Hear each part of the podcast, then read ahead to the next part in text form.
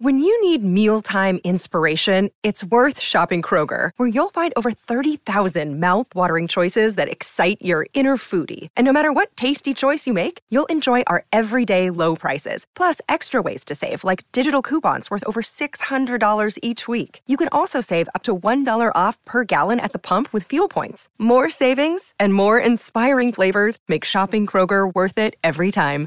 Kroger, fresh for everyone. Fuel restrictions apply. Hello, everybody. Welcome to Show Me the Meaning Wisecracks Movie Podcast.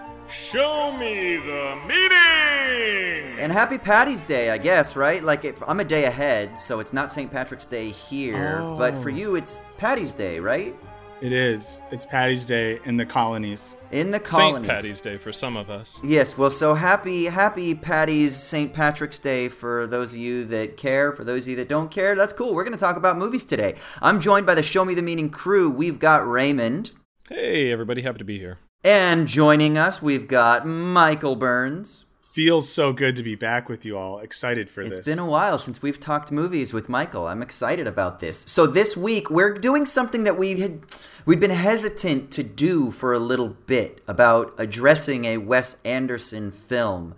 Um, not Addressing. yeah, well, addressing. Yeah, okay, like it's a scandal. Like we've been trying to not touch it, um, investigating. But no, it, because we're kind of like, is there there there, or is it just all style and no substance? But I think there's a lot of there there, and especially in this film, which is an adaptation of a Roald Dahl classic childhood novel. Fantastic Mr. Fox from 2009. It stars all the usual suspects from a Wes Anderson film, plus George Clooney and Meryl Streep. So uh, that should give you an idea of who's involved. Do you say starring, by the way, when it's voice acting? Like, would I say I starred in a film as a voiceover Yeah. actor? You do, right? Yeah, absolutely. I think you would, yeah. Okay, so they're still starring. because you're still the, the star. Yeah, yeah, and it's, and G- George Clooney's voice is clearly star quality. Absolutely, yeah. I was gonna say that's that's one of the things that uh, I was reading. Um, uh, Matt Zoller Seitz's book, the the Wes Anderson collection, and his interview about Fantastic Mr. Fox with him. In that, he asked him,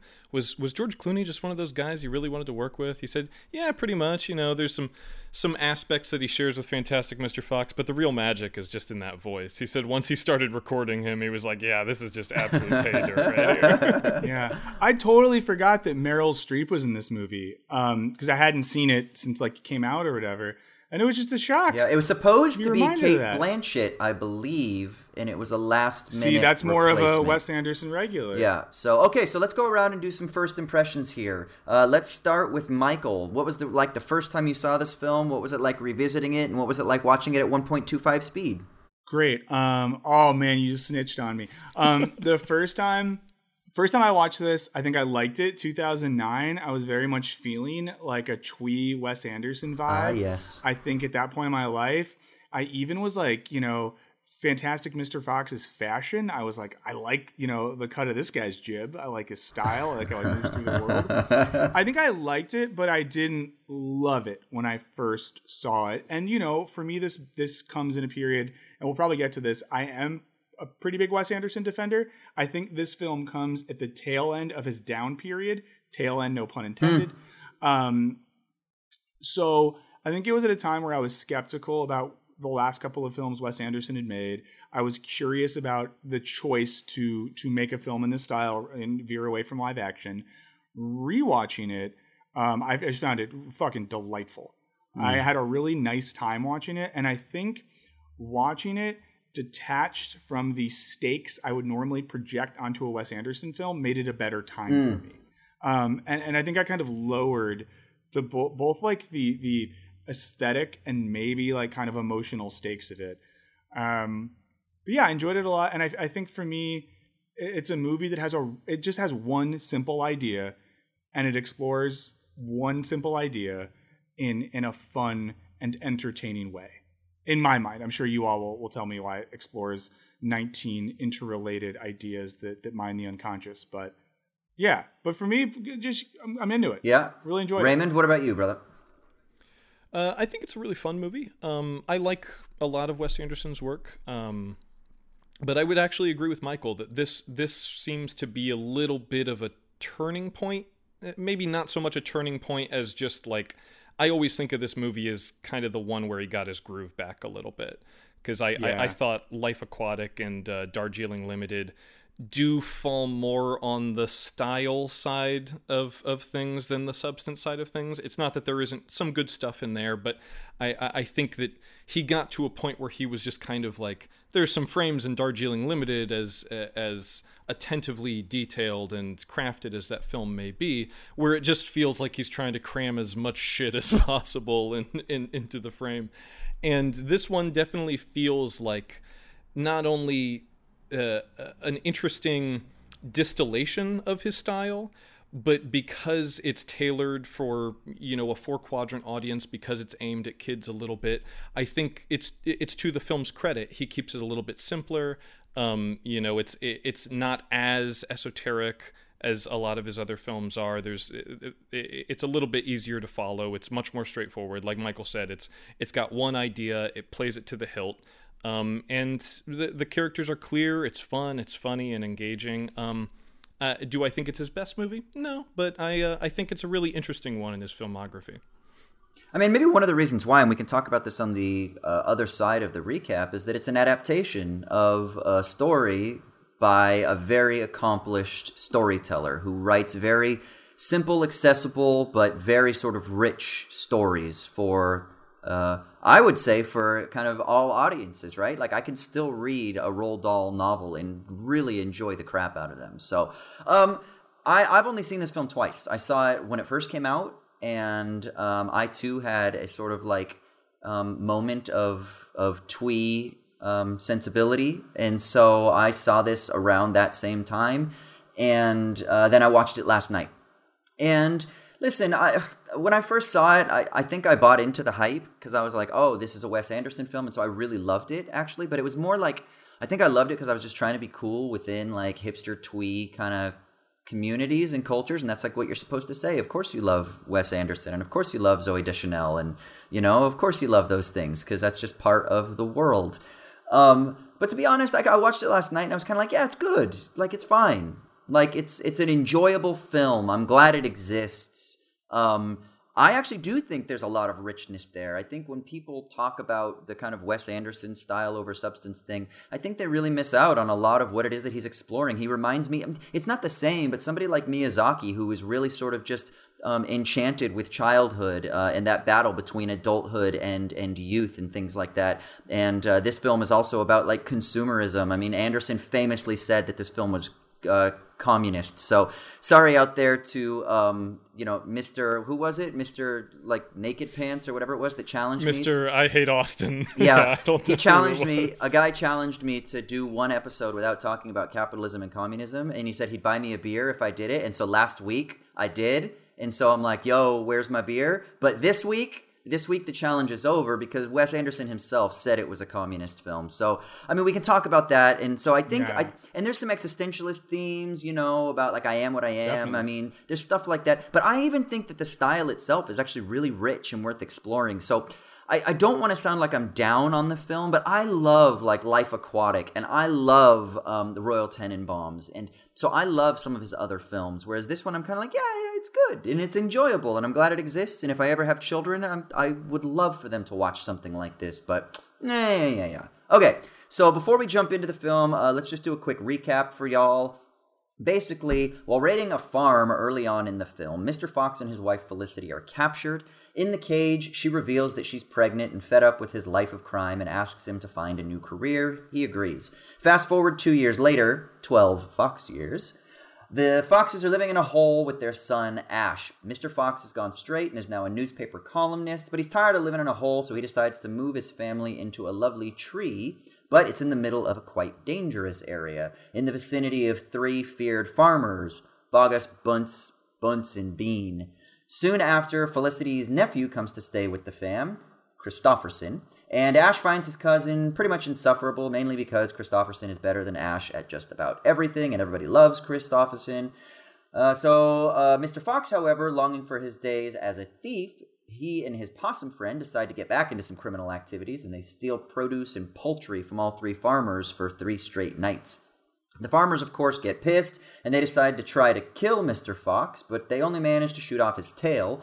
The farmers do, however, destroy the site of the treehouse while Fox and the crew dig underground to safety. And while underground, Felicity learns of Mr. Fox's thievery and life of crime and gets all upset about his reversion back to that old world. Mr. Fox then starts to begin to rally the other local animals whose homes have also been destroyed by the farmers, and so he leads them on a mission to take from the rich and give to the poor. That is, take from the farmers and give to the local animal families. Kristofferson ends up getting captured by the farmers, however, and he's used as bait to lure the bandits into an ambush. Mr. Fox surfaces and fights Rat, and before dying, Rat tells of Kristofferson's location. And as the farmers are preparing for an ambush, the animals anticipate it and Fox and crew are able to enter into the farm and free Kristofferson, and then they all escape safely. The film ends with the animals settling into their new home in the sewers, where all are free to come and hang with one another. And we close with Fox and Fam raiding a grocery store that belongs to the farmers, with Felicity revealing that she is pregnant again, and so everyone dances in the aisles of the store. Finn. Okay, before we get into the show, we got to give a quick shout out to our sponsor for this episode, Skillshare. We've talked about Skillshare a lot on this podcast. We love them. They are an online learning community where you can connect with other like minded people and creatives and where you can explore projects that you're passionate about, especially while things are difficult and we're isolated right now and in lockdown. It's so good to be able to have these types of online communities. This is why Skillshare is so cool. You can unleash your creativity and pursue passions right from the convenience of your home.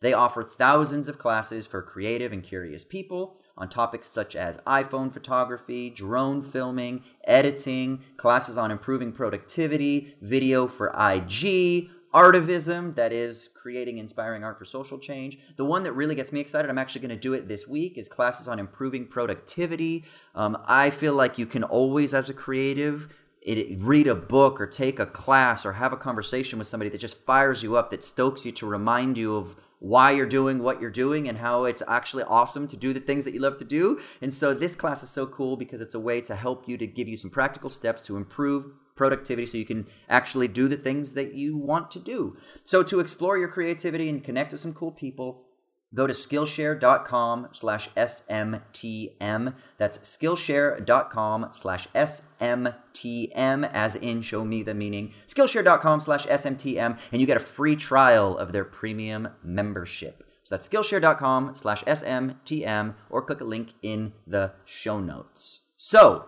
all right first things first the really heavy, thick theme of this film is it's like a Robin Hood tale, right? Rob from the rich, give to the poor. So, what is our obsession with Robin Hood films? Why do we love the Robin Hood story so much? They're always so popular too. Like my favorite Disney film, I know it's totally like not cool to say, but is the 1970s Robin Hood Disney film, The Fox, who also was a fox, right? I love it. So, so what's the deal with like Robin Hood? Why do we love Robin Hood stories so much? Michael, what do you is got? It, is it? well, I don't know. Is it? Is it because in our normal lives, if there is such thing, uh, if we'll if we'll say this is real, like a a cultural superego or dominating ideology, it's one that makes us feel like we don't have power in our hands. We don't have someone who's looking out for us. And when I say us, those of us that aren't like mega rich, wealthy, or powerful. So that the allure of the Robin Hood myth is is the idea that there is a an element, a person, a subject in society in a place whose sole purpose is the redistribution of wealth to the masses, to the people, this sort of like for the people figure. And I think that's something we want. I mean, even going back to like, a, and it's not quite the same, but like a Spartacus type figure, even this this one individual that represents all of us having better lives, someone that's looking out for the little people, all that sort of stuff. Yeah, that's what I would think. There's something to be said for for that idea. Yeah, it's nice to think that there's like a some kind of corrective energy that's like waiting to be activated out there. But I think it is very telling that even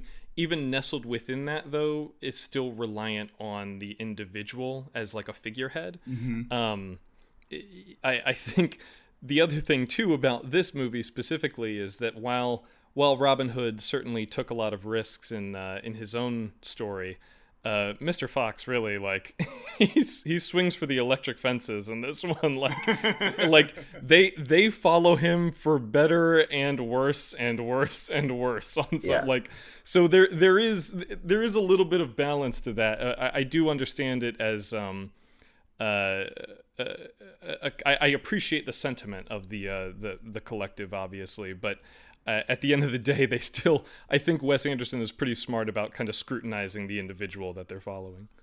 Mm. Yeah, do you think that? Uh, do you think that there's something kind of funny too about how he's just trying to steal some food for his family, and like they're just trying to get like basic survival stuff, and the farmer's like, "We're gonna kill you."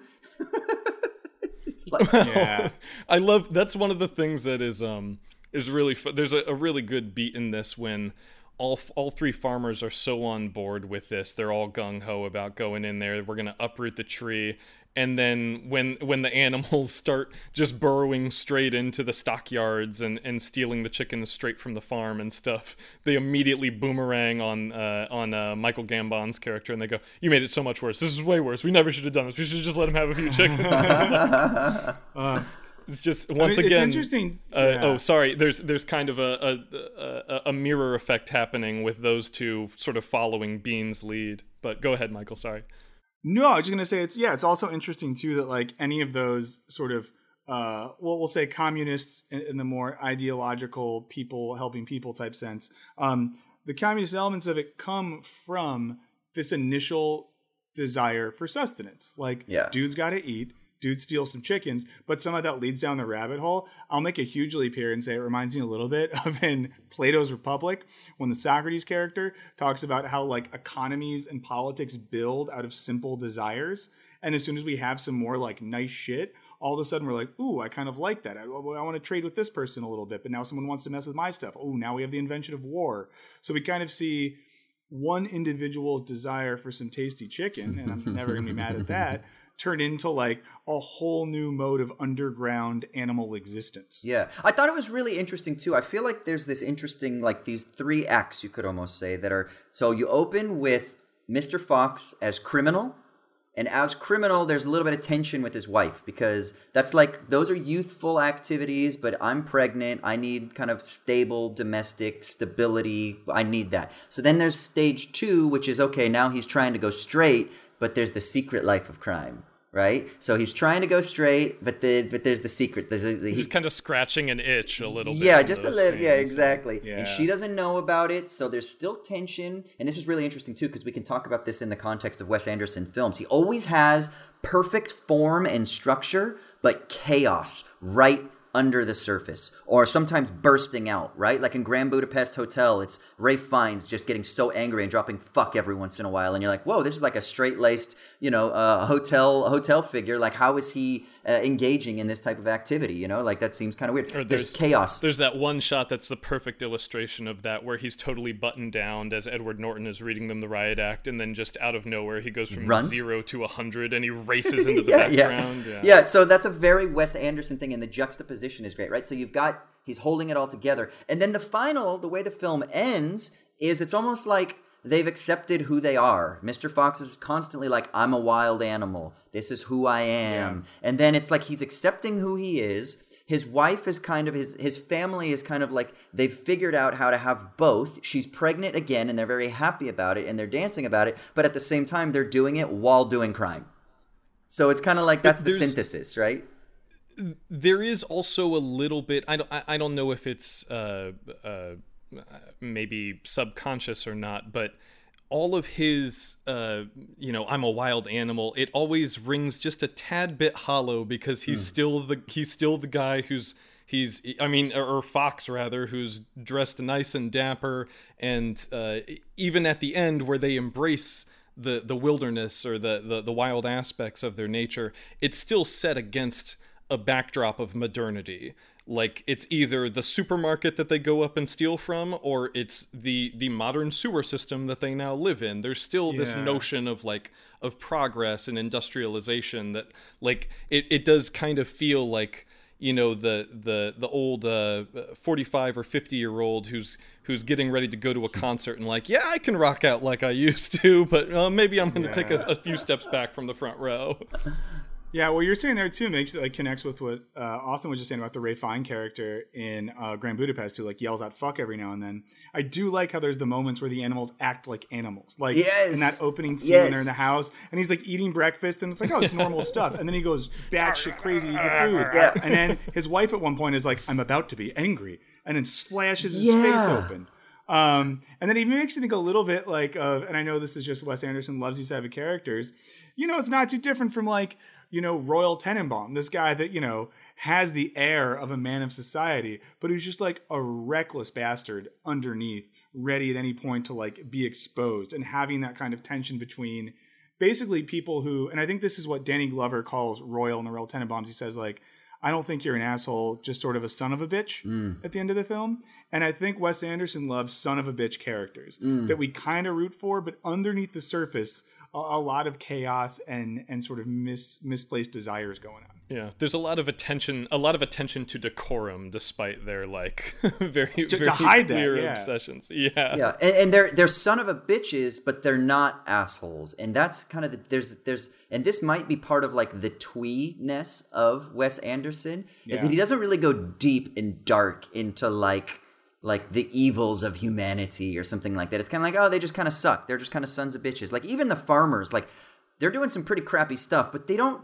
they're not like presented as evil, right? And that's that's he doesn't really do that too much. I mean, yeah, I mean, I guess it depends on how you think. Like, yeah, they're trying to kill a guy for stealing some food. That's kind of evil, but they kind of just suck, you know. But they kind of suck in. I mean, I guess Yeah. it's a children's thing too. But they suck in like And they're a like kid way. idiots, too. Yeah, and they're idiots. And but again, that's kind of playful. Like, ooh, hoo, hoo, look at the the dumb guys. Look at the dumb idiots. But again, there's a, a levity to it rather than like. And I think that's because he always stays at that level. That sort of like that kind of safe. I don't know if it's safe. Is it childish? What is it? It's, it's that tweenness that people always talk about. And wh- what do we think? Like, what's what's he doing there? Like in his own character exploration. It's all. yeah. I, th- I think there is uh, maybe an interplay from some of the stuff we're talking about, like the decorum, the civility, people who uh, project an idea of who they want to be. Um, but they they have these these urges, or in this case, an animal instinct or something. It's it's funny. This this movie, out of anything in his filmography, reminds me most of his first film, Bottle Rocket, because that's his other quasi heist movie. And in that one, it's like you know a handful of it seems to be very sweet young men who just want to be robbers because there's like this cowboy kind of notion surrounding it and the, the they knock off a bookstore and get like 200 bucks or something and then they hit the road acting like they've they're Bonnie and Clyde or whatever it there there is this this current running through a lot of his stuff this this notion of like well I, you know, I'm either straight laced or I want to appear to be straight laced. Uh, but I also I also want to believe that I'm cool, and this is the the idea of what's cool. This is uh, what what culture has told me is is really neat to be the the the lone cowboy, like fucking breaking into a cooling storage unit so I can steal from a safe. Yeah. I mean, do you guys think like and I guess this relates to the tweeness question, Austin. Do we think he's kind of like copying out by always having characters that are never just truly bad? Because even the worst character in a Wes Anderson movie, we're meant to see like, oh, but they experienced this trauma, uh, but they're really um, repressing this this hurt or negativity or whatever. So even like you know the Owen Wilson character in in Royal Tenenbaums, um, total bastard. Um, oh, what's his name again? It's Eli Cash. Eli yeah, this is gonna kill me. Yeah, yeah, yeah, of course. Um, but like we feel for him by the end, even when he's like doing like weird coke deals with Egyptian art dealers or something and running away. Um, and I wonder, I think for some people that's what they like about Wes Anderson. Yeah. That you watch his films and everyone's like kind of relatable and, and nice and they're trying their best and hey, that's what I'm like. I'm gonna go listen to Van Morrison B sides now. But do we think that's him avoiding the potential for like larger stakes in his storytelling and character development by really maybe leaning into some people that are just pieces of shit? So there's a book by Mark Spitz, who is uh, an author and music journalist. It's called Twee: The Gentle Revolution in Music, Books, Television, Fashion, and Film, and he argues that it is in fact that Twee uh, is or was the most powerful youth movement since since punk and hip hop. Um, and he basically, this is what he argues the ethics of twee is. A preference for beauty over ugliness, a sharp, almost incapacitating awareness of darkness, death, and cruelty, which clashes with our steadfast focus on our essential goodness, a tether to childhood and its attendant innocence and lack of greed, the utter dispensing with of the word cool, as it's conventionally known, often in favor of a kind of fetishization of the nerd, the geek, the dork, the virgin, a healthy suspicion of adulthood, an interest in sex but a wariness and shyness when it comes to the deed, a lust for knowledge, whether it's the sequence of an album, the supporting players, in an old Hal Ashby or Robert Altman film, the lesser known Judy Blume books, or how to grow the perfect purple Italian or Chinese eggplant or orange cauliflower. The cultivation of a passion project, whether it's a band, a zine, an indie film, a website, or a food or clothing company, whatever it is, in the eye of the twee, it is a force of good and something to live for. And then he says that throughout this list that there is actually a political philosophy here. And the political philosophy is anti-greed and suspicious of an adult world that revolves around avarice. And that humanity uh, is aware, the twee, I'm sorry, the twee is aware of humanity's capacity for violence and evil, but chooses to be optimistic about human nature nonetheless. And so he thinks there's a progressive stance to it, but it is a very maybe low stakes choice in the political conflict or the social and ethical landscape? I don't know. What do we think? Silence. I'm just unpacking. Mark Spitz is brilliant. um, also, rest in peace because I think he's dead. Um, sorry to make it dark. I did. I did. I brought in the darkness. Yeah, no, I think there's something to that because even bringing up violence in there too, because violence is always done. I mean, I, I would say that's maybe one thing that counteracts what I had just said and what that says about Anderson, where he often does have moments of real violence um, that pop into sort of like disturb and wake up the audience from the twee fantasy, whether that's like Richie Tenenbaum slitting his wrist or uh, what is it, the shark eating someone in Life Aquatic. Life Aquatic, yeah, yeah. Mother Shark, I haven't seen it for a while. Yeah, yeah. Um, but then, like thinking about the the twee political philosophy for me reminds me of like well intentioned people that end up doing nothing and being completely co-opted by systems of power. Um, it even reminds me of like in the recent Adam Curtis, Can't Get You Out of My Head, when he shows this like difference in the early 60s of kind of like radical political movements, often led by marginalized people, mm. and the late 60s, like college students trying to be like good, sweet people who like did community organizing and at night like smoked weed and danced, mm. but then all ended up like becoming players in the system. I don't know. What, what do you guys think about this twee political philosophy? I've never thought of it in this way before. I I think in some ways, uh, someone just uh, threw out in the comments here. Jacob B said, "Twee is just the new way for us to survive under capitalism. We return to childhood naive optimism, where our understanding of gender, aesthetic, death, and so on is only in the abstract." Mm. Uh, mm. I think you might be hitting on something there because I, I, when when I hear the word twee, the very first thing I think of is Urban Outfitters. Uh, like the, in in in a weird way that that like the very notion of that has become commercialized or commodified in uh, in a certain way. It it does it does seem like a um uh, I don't necessarily know that I would I would brand it with like the woke capitalism distinction or anything mm-hmm. like that, but it is it, it is sort of like the soft Instagramming of capitalism. It's like the the the not necessarily the the self help branch of capitalism, but it's it's associated with that, where it's like it, it is as much about crafting your personality as it is about feeding a system. Like that's the that's the the, the real sort of lifestyle that's being sold. If that if that means anything.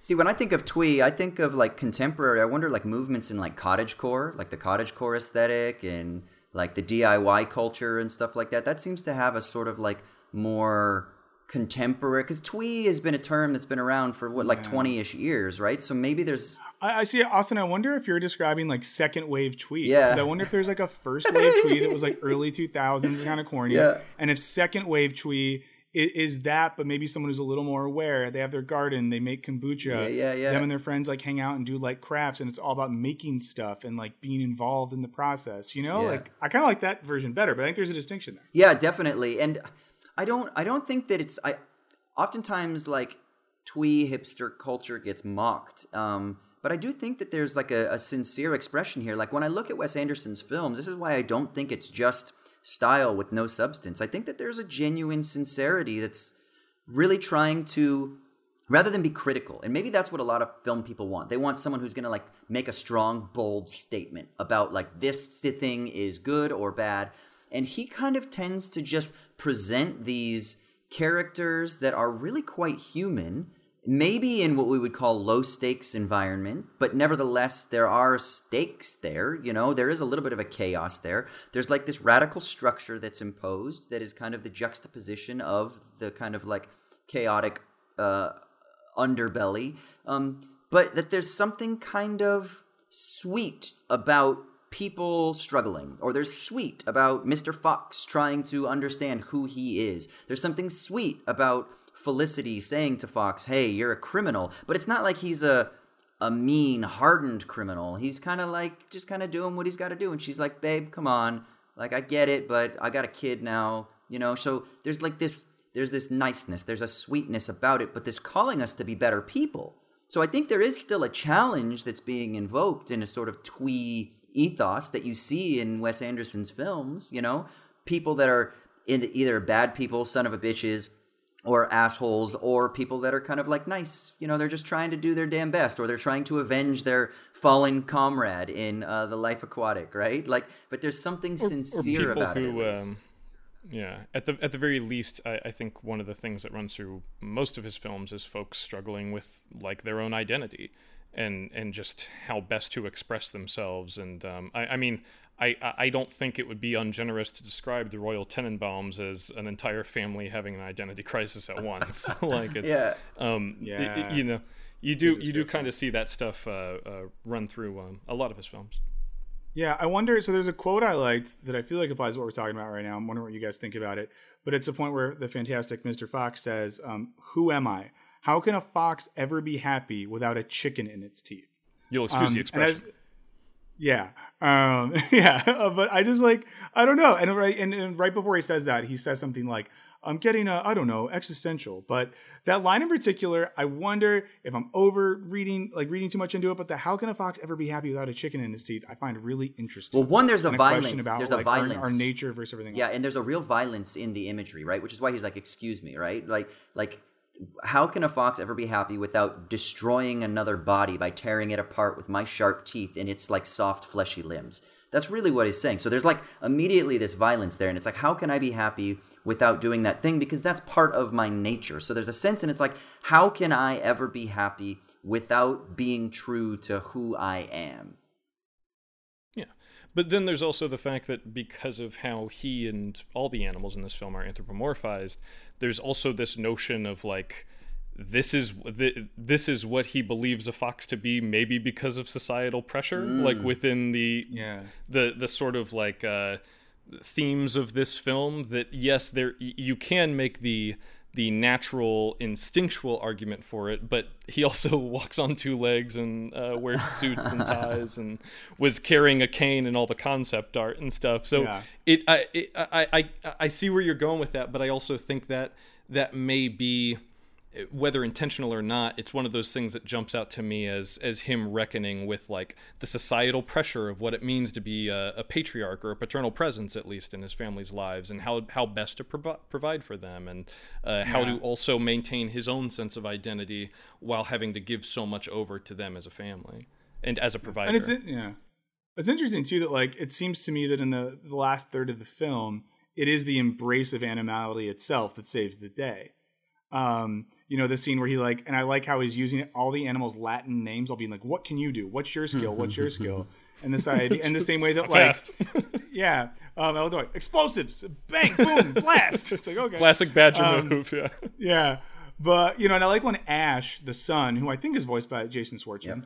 um, well, you know, the whole film, he's just like, I want to be an athlete. Am I an athlete? Do you see me as an athlete? Am I big? And in the last bit, how does he save the day by saying, I'm small. Mm. And it's a sort of embrace of the animality, embrace of like this like natural aspects gets them somewhere, which I thought was like a nice not resolution but nice way to play out that tension between like the animal existence and the societal existence that we see in Fantastic Mr. Fox. Mm. Yeah, it is. It is a real existential crisis too. Like it is a real existential crisis that Mr. Fox is going through, which is kind of nice. Like he's really like this goes to like Raymond's point. I think he actually is kind of like shoot. Like what does it really mean to be a friggin' fox, man? I want to tear some chickens apart, but maybe that desire itself has been manufactured. Maybe I shouldn't want to live a life where I'm eating some chickens and tearing them apart. And what would that look like? Could I do that? Like, would I even be me? Like, is it possible? I don't know. I think that's kind of deep, man.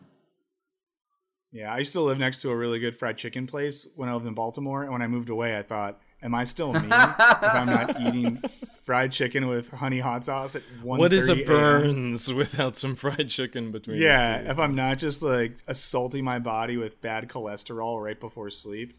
So I get it. So, so to me, this is a really relatable film. I was crying.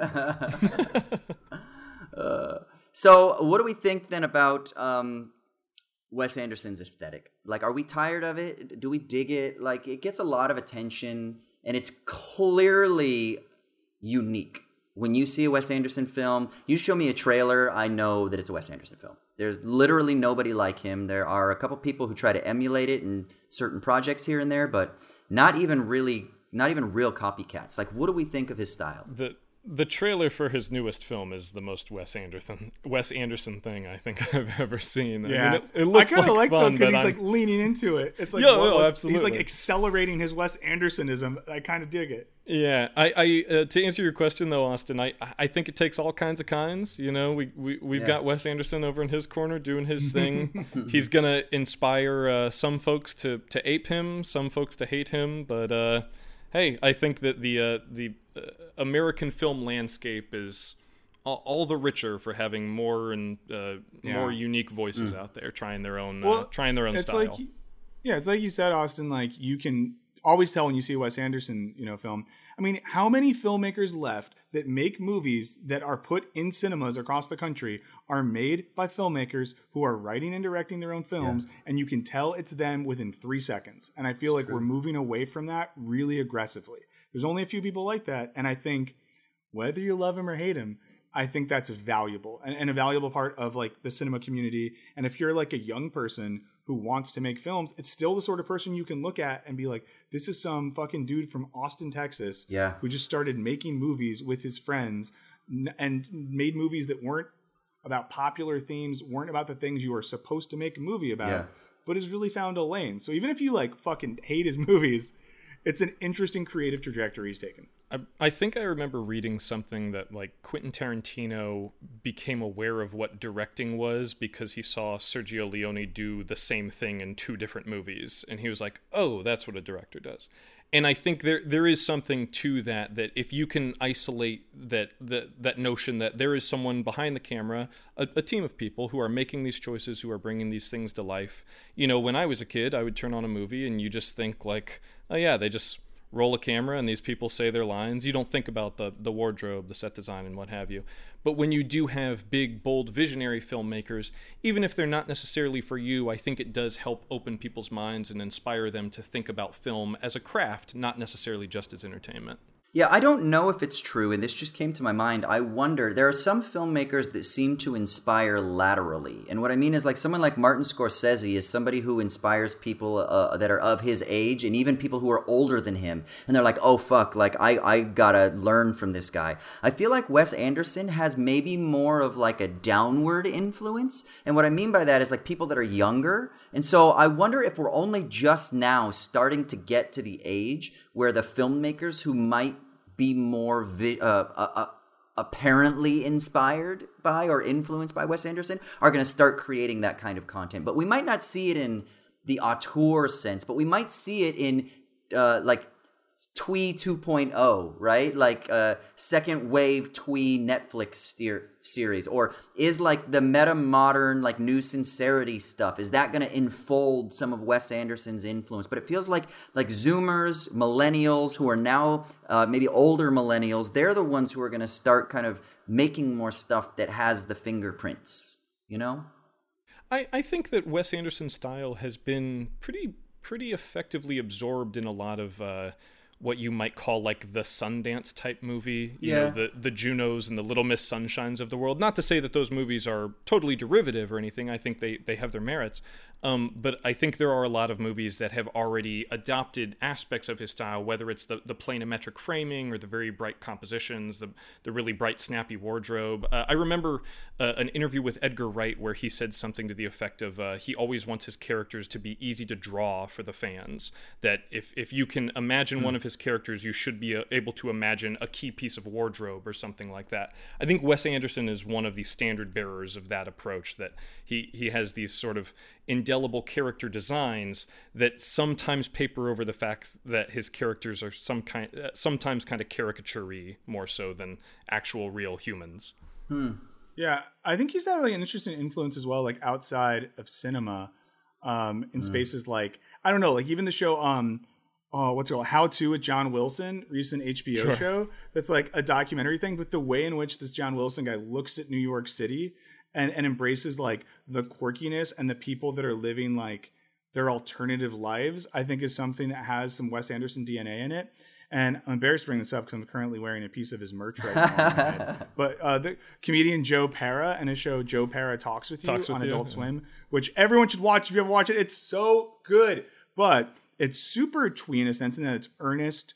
The characters have a lot of their own individual quirks. It's set in like, you know, a random town in the upper peninsula of Michigan. And it embraces a weirdness and a sweetness um, that I do think like comes from that Wes Anderson DNA. Shout out to the Whereas guy a lot of the Connor, movies Connor O'Malley on that show. Oh best. my god! Shout anything Connor O'Malley does, I will die for. Sorry for cutting you off, Michael.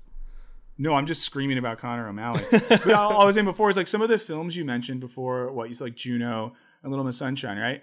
Films. Did I enjoy those when I saw those in the theater and maybe afterwards? Sure. Will I ever watch either of those movies again in my fucking life? I truly don't know.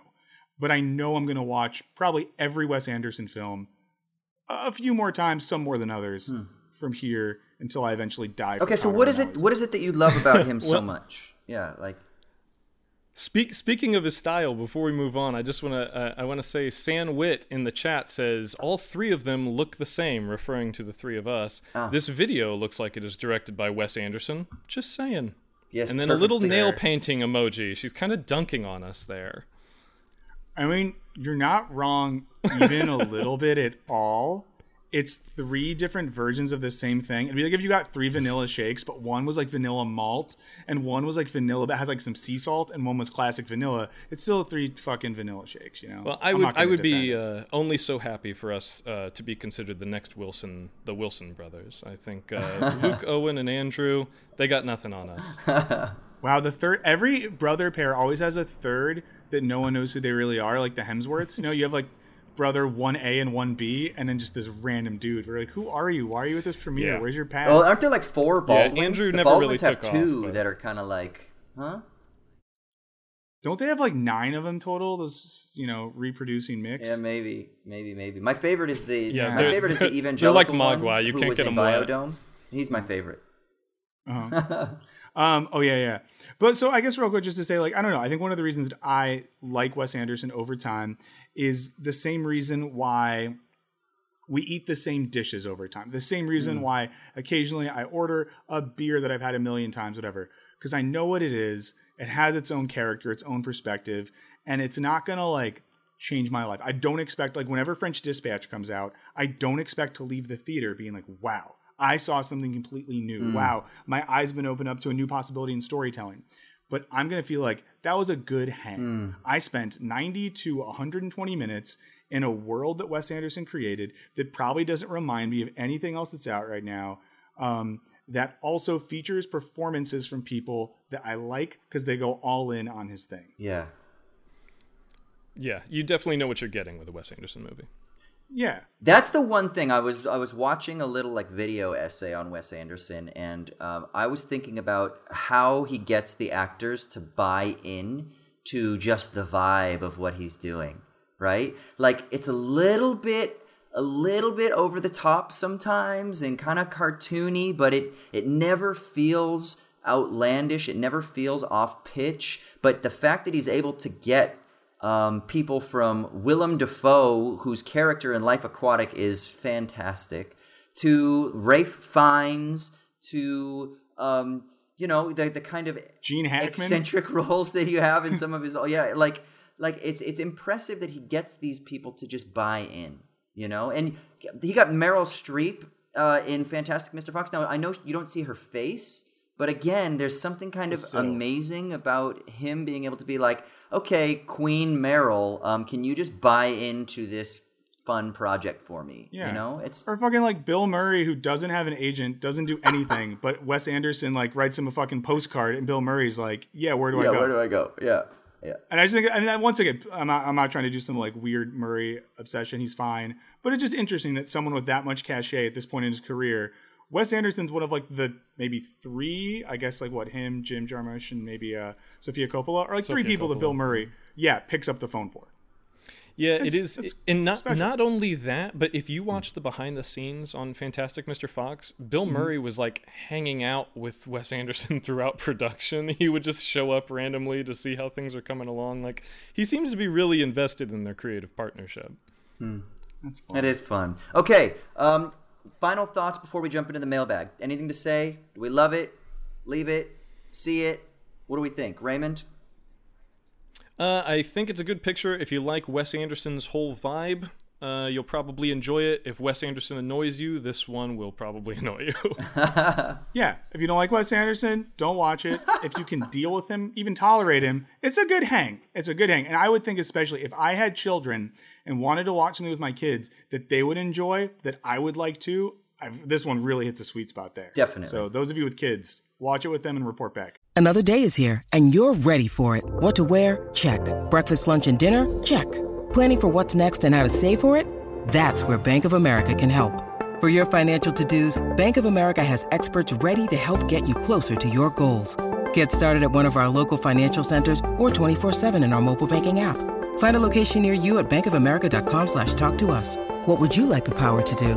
Mobile banking requires downloading the app and is only available for select devices. Message and data rates may apply. Bank of America and a member FDIC. Awesome. Okay, so now we're going to jump into the mailbag. We're going to answer some voicemails first, and then I'll try to get to a couple of emails. If you want to call in and talk to us about why you love Wes Anderson, what you think about twee culture, if you are yourself a part of twee culture, tell us is there a stage two? Is there a second wave of twee? Inform us. Let us know what is going on in the world at the moment. You can call us at 1 213 534 8807. That's 1 213 534 8807. The first voicemail that we're going to look at is from Jacob, who wants to chat about Hook. Go ahead, Jacob. Jimmy Me, Wisecrack Crew, Jacob calling again. I know it's been a long time since I left a voicemail for you guys, but you had such a great lineup of movie reviews. I just had to call in to call in on Hook. Hook is probably one of my favorite movies. I wanted to call. I'm calling in because after this rewatch, I realized one thing: more the more mortality versus uh, death. Uh, honestly, in the film, there's a lot of symbolism of uh, mortality and death than in the original Peter Pan movie or book, depending on which one you are. Um, you have Hook, which is gets ironically killed by the crocodile, who he says he stuffed into a clock, which is iron- which is the symbol of death for him. You have the Peter Pan sword, which um, Davio's character, or Dante Basco's character, gets killed by a sword by Captain Hook, I believe. And then you have food, the food scene of where they're eating nothing but food, and they have to imagine um, imagine food to eat. I just want to know what you guys honestly thought about like the relationship between like the original book and any interpretations of Peter Pan with life and death, and if this interpretation really hammers home life and death, and it's like Neverland's a place where you never age or like really never you really never die. So, hey, thanks guys. I hope you're staying safe during all this craziness and all the weather. Awesome. Yeah, and that really sort of um, exacerbates the point that Raymond brought up about how they just do Rufio dirty, right? Like, if no one ever dies in Neverland and he gets freaking murdered, like, that should even be more of a chaotic moment or more of a, a traumatic experience, but it seems to be kind of brushed over. So, what do you, there, what do you think? there is that, but the the other side of that argument to to argue against myself essentially is that because no one dies in Neverland, they they do have at one point, I remember uh, in that movie, Robin Williams asks Rufio, he goes, "What you know? Where, where are your parents? Where's your mother? What do you do?" And Rufio just kind of shrugs and goes, eh, "We kill pirates." And that's like, I think that's kind of the the nasty side of uh, of eternity or eternal life, sort of rearing its ugly head. That like what do you do when you never age? Do you get bored? And when you get bored, do you have to just like gin up these uh, like acts of aggression against the weird adults on the other side of the island to all play pirate all day while you guys are playing like Swiss Family Robinson? Um, so th- that is something that that uh, just sort of popped off in my head when uh, when that voicemail came in. I I like the notion that they they do just have to manufacture these uh, these weird little skirmishes because it's the only thing that can can keep their attention. Mm.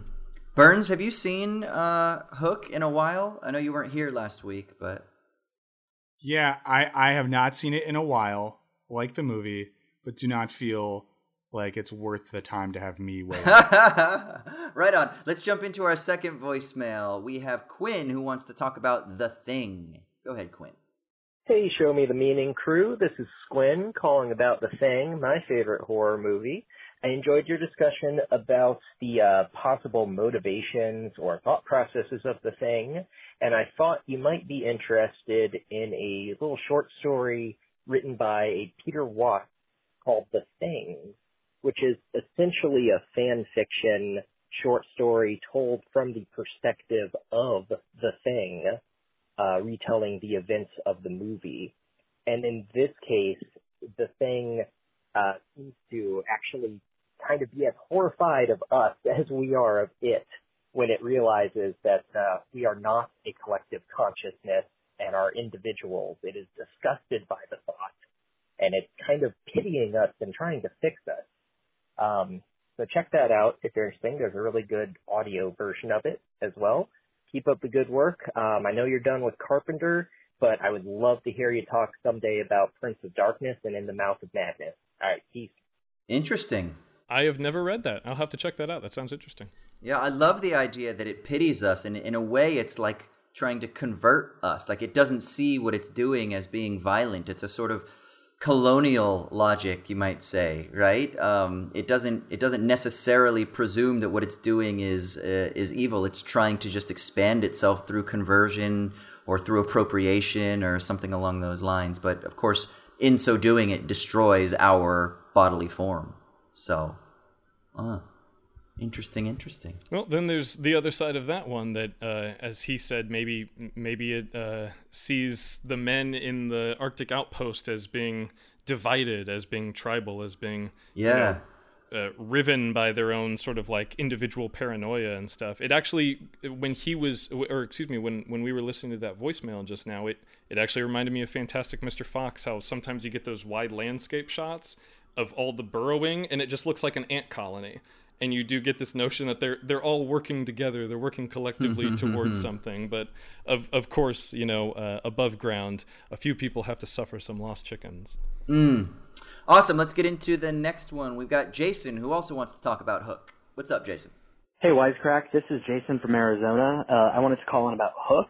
Um, i'm really glad that you guys were talking a lot about spielberg as a whole because i i think personally the most interesting thing about hook is to look at its place in his filmography where it kind of is like the midpoint, like turning point right before he was about to go off and be like the, you know, the dramatic Oscar winning director for Schindler's List and Saving Private Ryan and uh, Lincoln and Munich and those types of movies coming off of being the family and whimsy and adventure director. And Hook is just this kind of flawed, although enjoyable, like mix of those two where it's very cynical and dour at times. Obviously Robin Williams is playing the straight man, but it's all about rediscovering the whimsy and it is just very interesting in his filmography because I think you can maybe project some of that onto Spielberg himself as like this guy who everyone saw him as the like the child trapped in a man's body of being tapping into that childlike wonder, but who saw himself as more cynical and growing up and wanting to reconnect to his youth. And so I, th- I think it's it's kind of fascinating uh, to take that and stride with all the movies he's made and that, you know, the benefit of hindsight, getting to look back. So I'm glad that you guys were talking about that, and I just wanted to kind of re- re- reiterate that point. Um, thanks a lot for the podcast. Uh, really loving it. Take care. If there were one one Steven Spielberg film and you could only talk about one film to talk about, not to watch, but to talk about, what one would you want to choose, do you think? I mean, to watch, if I was only going to watch one Steven Spielberg film ever again, for me it would be Jurassic Park. I would I would want to watch Jurassic Park. That would be my answer for both. I Yeah. think Jurassic Park is the best thing he's ever been a part of and one of the most underrated films in the Western canon. Which is funny because it's The- not the really I- underrated, right? I, but I still think well, actually, Raymond made The- this point the last week. He said that he thinks that Steven Spielberg is actually underrated as a director, even though he's like one of the most in some ways, yeah. even I though think he's one in of the some most ways, celebrated absolutely he directors. I think I think if anyone, uh, I the one I always come back to is Bridge of Spies. As far as his late career output is concerned, if any other filmmaker in Hollywood had made that movie, it would have been they would have been nominated for best director. It would have been nominated for best picture, no doubt in my mind. I don't I don't know if he was uh, nominated for either one of those. I don't think that he was, but it, it's just one of those movies that from Spielberg, you're like, yeah, that's what he does. He makes great movies. All right, moving on. Like whatever. Um, for me, I think Jaws. I couldn't live. That's the one Oh, Spielberg movie I can't imagine never watching again. Um, and uh, to Jason's point, I think he's on to something interesting here. But if I had to pinpoint a moment where Spielberg kind of turned the corner from like standard bearer of the film brat movement to being like the sort of cinema's elder statesman, it would probably be uh, the the founding of DreamWorks. Like when he had an entire studio at his disposal and he became a studio boss, I think it's pretty telling that the the first movies that he produced under that shingle were like Amistad, Saving Private Ryan, uh, Artificial Intelligence, I think Minority Report, Catch Me If You Can.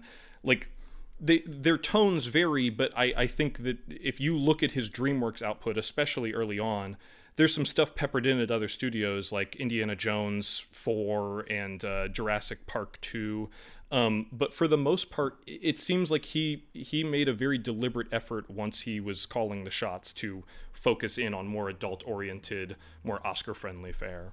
But I, I think uh, I think he's onto something with with Hook being right in that same sort of era, the the, the 90s there. Cool. Yeah, so if you want to tune in, remember you can, uh, not tune in, if you want to chime in, you can call us at 1 213 534 8807. You can leave us a voicemail and we'll get into it uh, in the coming weeks. I do want to just quickly jump into the email mailbag because if you can't call us or if you would prefer not to, you can email us at movies at wisecrack.co. That's movies at wisecrack.co. Now, both of these are just recommendation emails, really. So uh, I'll start with Nick, who says, uh, hello, SMTM crew. I was listening to your episode on The Thing, and Austin mentioned how he loves ambiguous endings because it leaves much to be discussed. This reminded me of Lee Chang Dong's amazing film Burning. I would love to hear SMTM crew discuss this movie. P.S. I think it's kind of funny that Austin left Orange County to move to Australia, which is kind of like a giant orange county. Yes, Nick, that irony is not lost on me. Um, Raymond, Michael, are you familiar with Burning, and what do you think? Yeah. I uh, I think it's a good film. Uh, features Steven Yeun, uh, nominated this year for uh, Minari uh, in the the Best Actor category.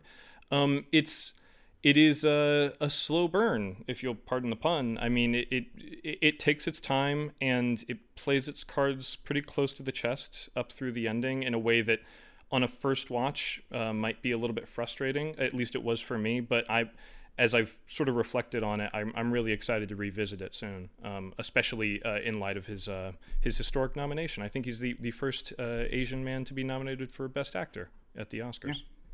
Yeah, no, I've never seen it, but Nick sounds like someone I can trust, so I'm gonna put that on the to watch list. Um, and then the last thing we'll get into is Kevin, who just quickly um, has a recommendation for a director.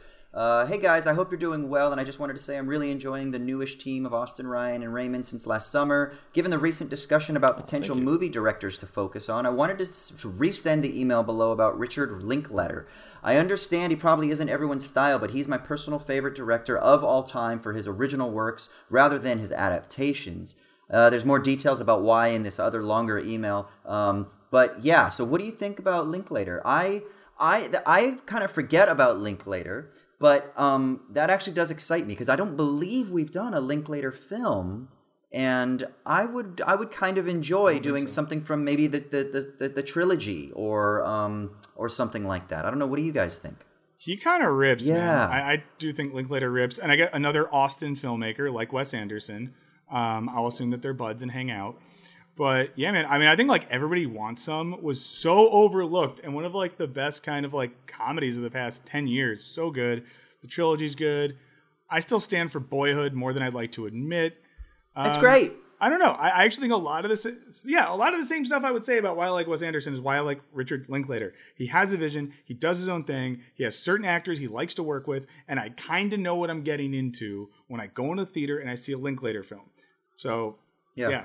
And I'm a bit obsessed with like I'm a bit obsessed with mumblecore, stripped down. Just put a camera in front of some actors, let them improvise, let them have just a a, a relationship story unfold before your eyes. That's 100 percent my vibe. So that's also a filmmaker that seems like he he would be up Ryan's alley. We should uh, we should bring that up to Ryan. And and Linklater, uh, apropos of Spielberg, I think he's another filmmaker that is very good at oscillating between really uh, you know, serious-minded art house type movies like the the Before Sunrise, Sunset uh, trilogy, stuff like Boyhood, and uh, he he knocks it out of the park whenever he does studio stuff like School of Rock. I think that's a really uh, really fun family yeah. film. Cool. Awesome. Well, let's go ahead and get out of here. Where can people find you on the internet so they can debate with you about movies and stuff, Raymond? Uh, actually, this week I have a couple of things to plug. Oh, um, yeah. If you want, if you want a, a, double dose of me talking about movies in your podcast feed this week, I had the uh, the pleasure of joining Jack Packard and Darren Mooney over on the Escapist Movie Podcast.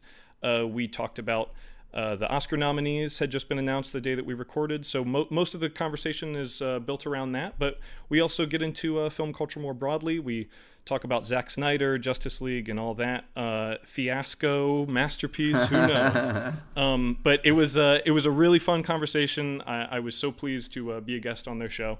Uh, so check that out if you're interested. That's the Escapist Movie Podcast.